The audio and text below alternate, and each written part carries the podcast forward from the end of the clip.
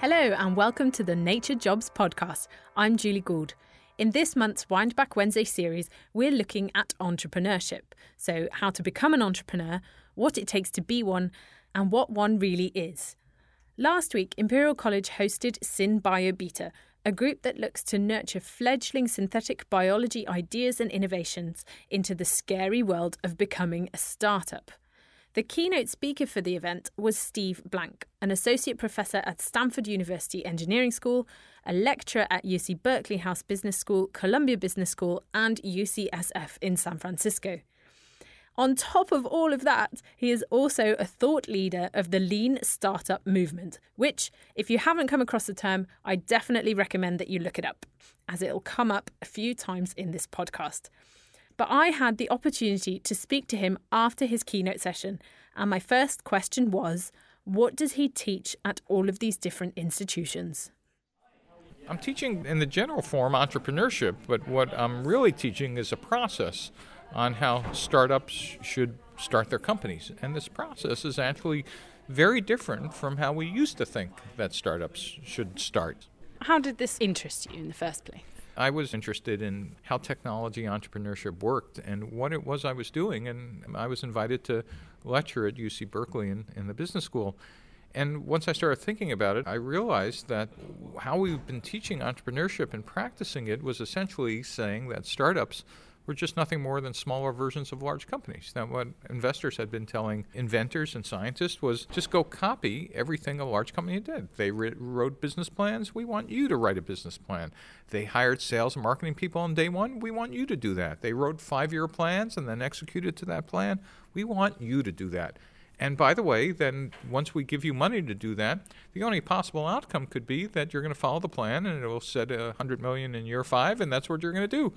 And if you failed, it was a personal failure. You obviously weren't good enough, or your head of sales wasn't good enough, or your head of marketing wasn't good enough. There could have been absolutely nothing wrong with that plan because we blessed it by giving you money.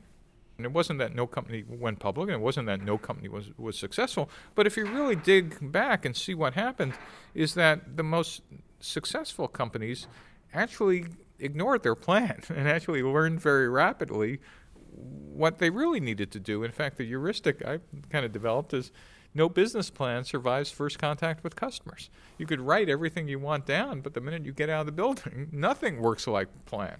So I kind of evolved a couple hypotheses myself.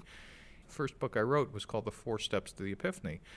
And it kicked off something called the lean startup movement. And the Four Steps to the Epiphany kind of articulated that all you kind of have in a startup is a series of untested hypotheses. And a hypothesis is a fancy word for we're just guessing.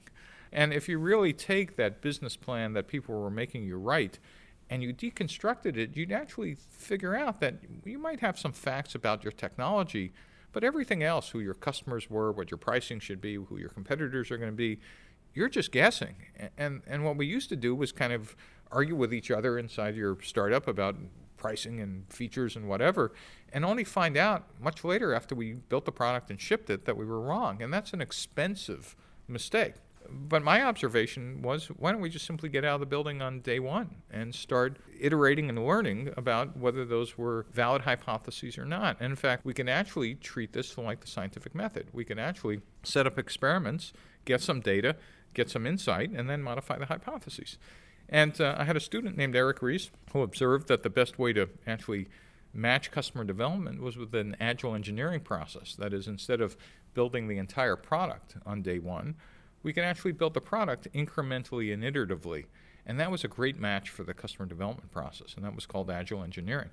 And then someone named Alexander Osterwalder came up with something called the business model canvas, which allowed us to frame all the hypotheses in a very easy to visualize way. And it turns out these three components the business model canvas, my customer development process, and agile engineering make up the lean startup. So, really, the idea is for scientists who are working in the lab, who come up with an idea and think, this looks like it's a viable commercial idea, need to get out and start asking people questions. But then, what if everyone starts saying no? How do they deal with that?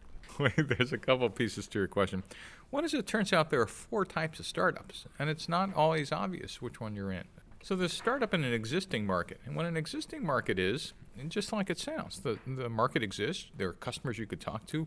And my definition is if you're entering an existing market, you're building a higher performance product. And the customers will tell you what the basis of higher performance means. Is it speed? Is it something else? Is it service? But it's better. There's another type of existing market where if you offered something cheaper or something designed just for them, but there's a third type of startup that's a new market. No one has ever invented this.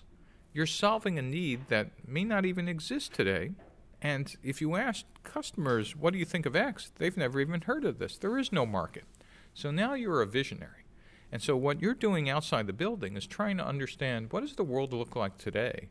What would it look like if my product actually was developed and what's required to get from today to where everybody adopts? That's a really different type of customer development. And the fourth type of startup is a clone business, meaning if you're in China or India or Brazil or Russia, you take an existing EU or American business model and you politely adapt and adopt it for your local segments. And so the question I ask entrepreneurs all the time is so, what type of startup are you? And if you're getting no's in an existing market, you better be thinking kind of hard whether you have the right what's called product market fit. If you're getting no's in a new market, that might be okay, but you need to understand what's what is it going to take for that market to develop.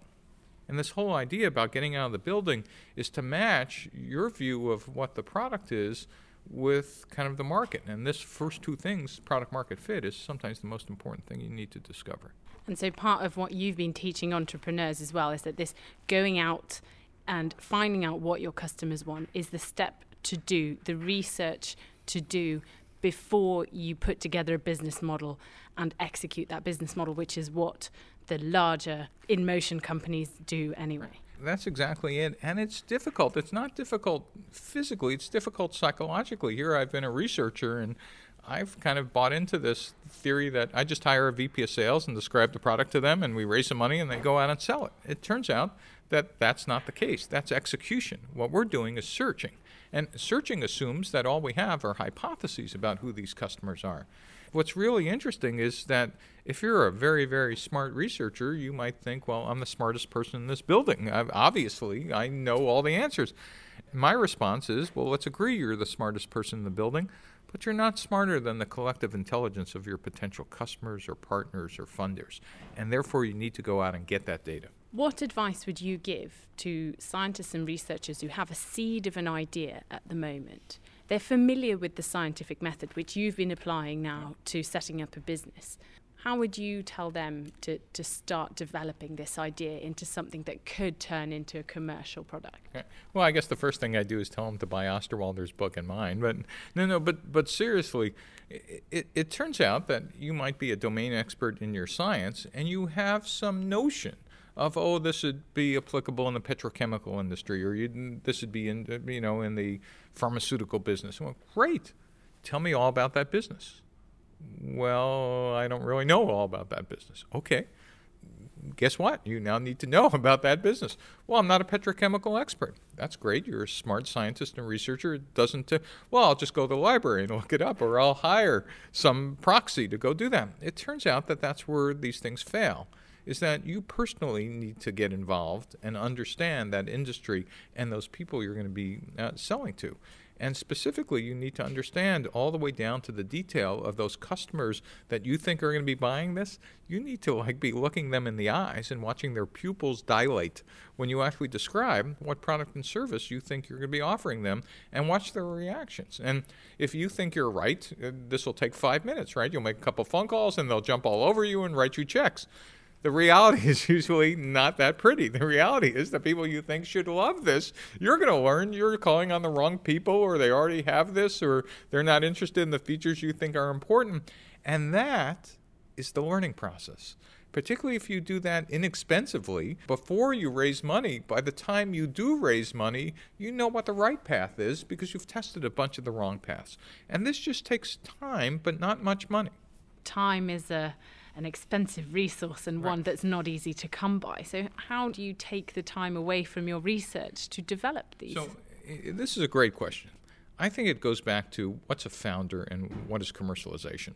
And so you could decide that you're a researcher, and yes, seeing your product commercialized is perhaps some intellectual curiosity, but you don't want to be engaged in that process. And my answer is, for God's sake, if that's what you think, don't even go near the commercialization process.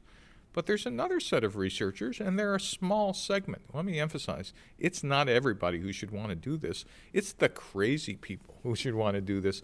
It's, in fact, the same researchers who love music or who paint, compose, or who sculpt.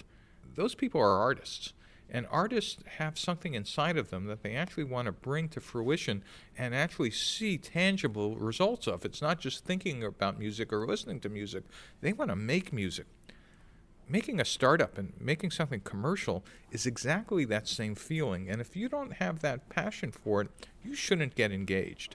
But if you do have that passion for it, what you're going to find out is you will figure out how to split up some time, take six months off or a sabbatical or what. It doesn't mean resigning, you're giving up, for God's sake, tenure or abandoning your lab or whatever, but you will find once in your life you, you will experience what it takes to actually do a startup. Um, but this isn't a job, this is a passion. Thank you very much. You're welcome. Well, that's an eloquent definition to finish on. And if you've got any comments, thoughts, or questions for Steve, please do leave them in the comment section below. Or you can use the hashtag NJPodcast on Twitter. Next time, we'll be continuing with the entrepreneurship theme and we'll be hearing from Kit Malthouse, the Deputy Mayor of London for Business and Enterprise. He's been putting some plans into action in the hope of turning London into a thriving ecosystem for biotech startups. But in the meantime, if you want to find out more about Nature Jobs, you can go to blogs.nature.com forward slash naturejobs or follow us on Twitter at naturejobs or even on Facebook. That's it for now. I'm Julie Gould.